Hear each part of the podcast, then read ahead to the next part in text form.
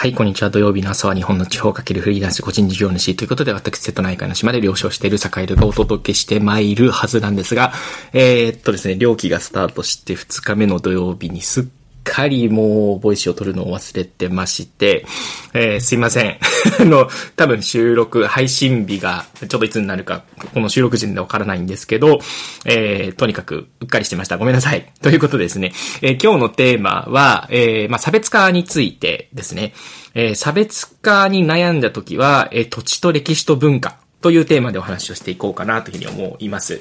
えー、っとですね、まあ、個人事業主だったり、フリーランスだったり、まあ事業をやっている人には、まあ共通の課題というか、うん、付加価値を高めていきたい、高く物であったりサービスを売っていきたい、まあ適正価格で売っていきたいっていう時に、やっぱりその自分なりのサービスであったり、こう他者に真似で、真似されにくいもの、うん、自分自身が築いた事業者さんっていうのを簡単にこう予想からこう奪われないものにしていきたいっていうことっていうのは誰しも考えることだと思うんですね。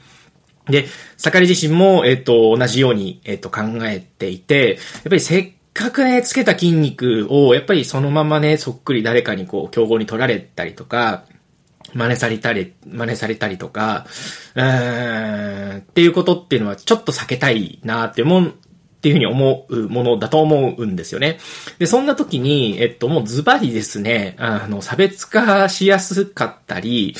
なかなかこう簡単に真似できないようにするために、割と誰でも簡単にできる方法っていうのがあるかなっていうふうに思っていて、えっと、それが、えー、土地と歴史と文化。この三つだと思うんですね。まあ、総じて、時間がかかるもの、形成するまでに時間がかかるものっていうものは、うん、やっぱりその、すぐ、なんて言うんでしょうね。自分にすぐできることって、他人にもやっぱりすぐ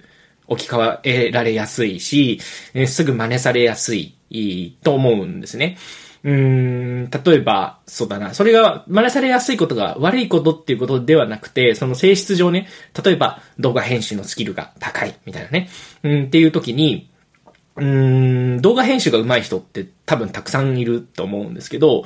例えば、えっと、まあ、ここにね、土地と歴史と文化っていうのをどう掛け合わせるかというと、まあ、山口県の、えー、ここのエリアの、えー、映像であったり、映像をこう美しく撮影して、そして編集するのが上手い人、みたいな感じで、まあ、土地と紐づくと途端にこう、ぐっとなんて言うんでしょうね、差別化ポイントが上がっていくわけなんですね。あ、このエリアをやっぱり詳し、詳しい人にやっぱりお願いしようみたいな形になっていくわけなんですね。で、それから歴史と文化。これ、商品だったりサービスを作る上で、まあ歴史と文化、えー、それから土地に紐づけられると、なかなか人は真似できないんですよね。例えば、盛り自身も、北室ひじきという、まあ、島の名前を模した、えー、えー、まあ、ひじきを、まあ、生産販売しているんですけど、まあ、沖カムロ島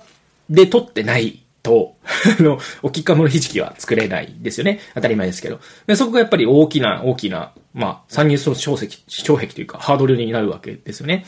うん。で、やっぱりね、沖釜島のじゃあ漁業権を手に入れようと思うと、ね、沖釜島に住まなきゃいけないし、沖釜島でね、漁業やってる人とのつながりであったり、やりとりっていうのが、まあ、必ず発生するわけだし、えみたいなことを考えると、まあ、かなりハードルがあるわけなんですね。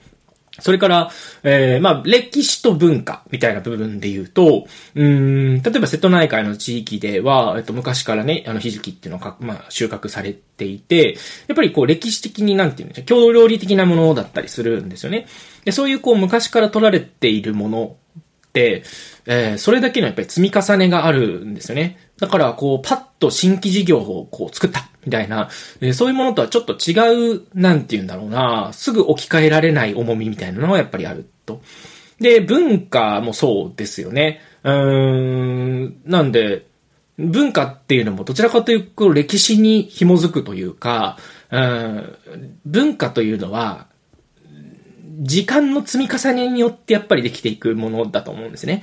なんで一朝一夕には真似されにくいものであるかなというふうに思ってたりします。これは例えば滞在型のちょっとした、まあ、古民家を、え改装したホテルであったり、その地域ならではのこう体験ができる、えー、まあ、あの滞在プログラムであったり、そういうものっていうのが、うん、まあ、該当してしたりすると思いますし、うん、昔からその地域で長年作られている作物であったり、うん、その土地に合うようには土壌が改良されていっってるはずだし、その土地に合うように、えー、な畑だったり、生産形態っていうのが取られていくはずなんですよね。えー、例えば山口県の周防島、坂井が住んでる島なんかはみかんの栽培が盛んだったり、まあ、古くは、えっ、ー、と、さつまいもの栽培が盛んだったりしたんですけど、やっぱりそれに合った土壌であったり、地形だったりするんですね。まあ、逆に言うと、う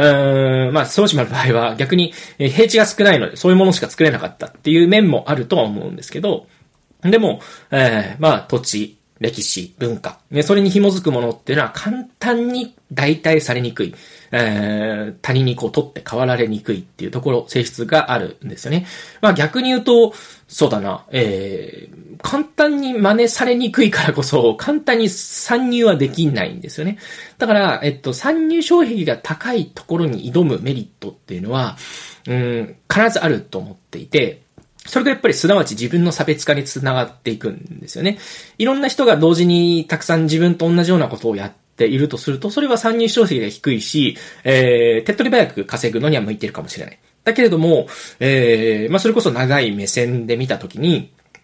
一旦気づいた事業資産っていうのが簡単に奪われない。えー、その筋肉っていうのが簡単に失われない。なんかこう危機に強いとかね。そういう面で言うと、やっぱり歴史文化、えー、それから土地に紐づいているっていうことっていうのが、これから非常に重要になってくるのではないかなというふうに思ってているという今日この頃ですね。なので、例えばそのフリフリーランスの学校で言うと、えー、まあ、それこそ代表の周平くんが今、愛媛の今治の、えっ、ー、と、大島ですかね、に LLAC ハウスという、まあ、コワーキング施設を作ろうとしていると思うんですけど、これもやっぱり、まあ、土地、それから、えー、歴史、文化、えー、まあ、村上海賊っていう海賊に紐付けたり、えー、それから、そうですね、まあ、生き方をアップデートしようっていうことであったりっていうのは、うん、まあ、多少やっぱりね、その大島の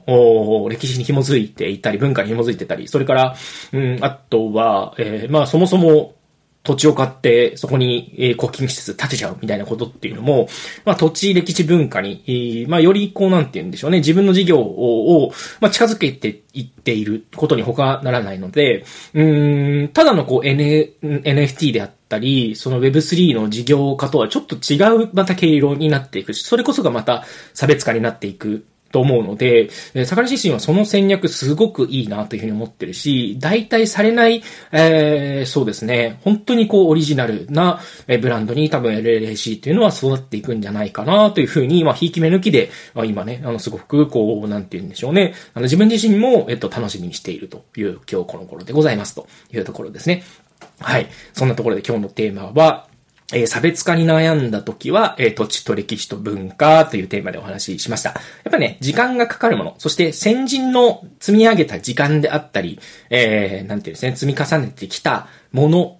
を、ちょっとこうね、あの、使わせていただけるような立場。で、そのためには、なんかこう、フリーライトするのではなくて、やっぱり自分自身もその、うーん、時間の積み重ねを自分自身もするんだっっていう、やっぱりね、あの、地域活動をしたり、えー、それから、例えば、うん、先人たちと同じような、あの、商品であったり、うん、産品であったり、えー、まあ、強度に紐づくようなものを使う、使わせてもらうってことは、自分たちもそれをメンテナンスして、えー、そして次の世代に繋いでいくっていう使命があると思うので、えー、もちろんやっぱりそういうスタンスでなければ、えー、できないと思うし、だからこそ、で、そういうことを考えてやっぱり動ける人っていうのはなかなか多くはないので、まあ、そういう意味でもね、えー、なんて言うんでしょうね、そういうなんかこう先人が積み重ねた受け継いの、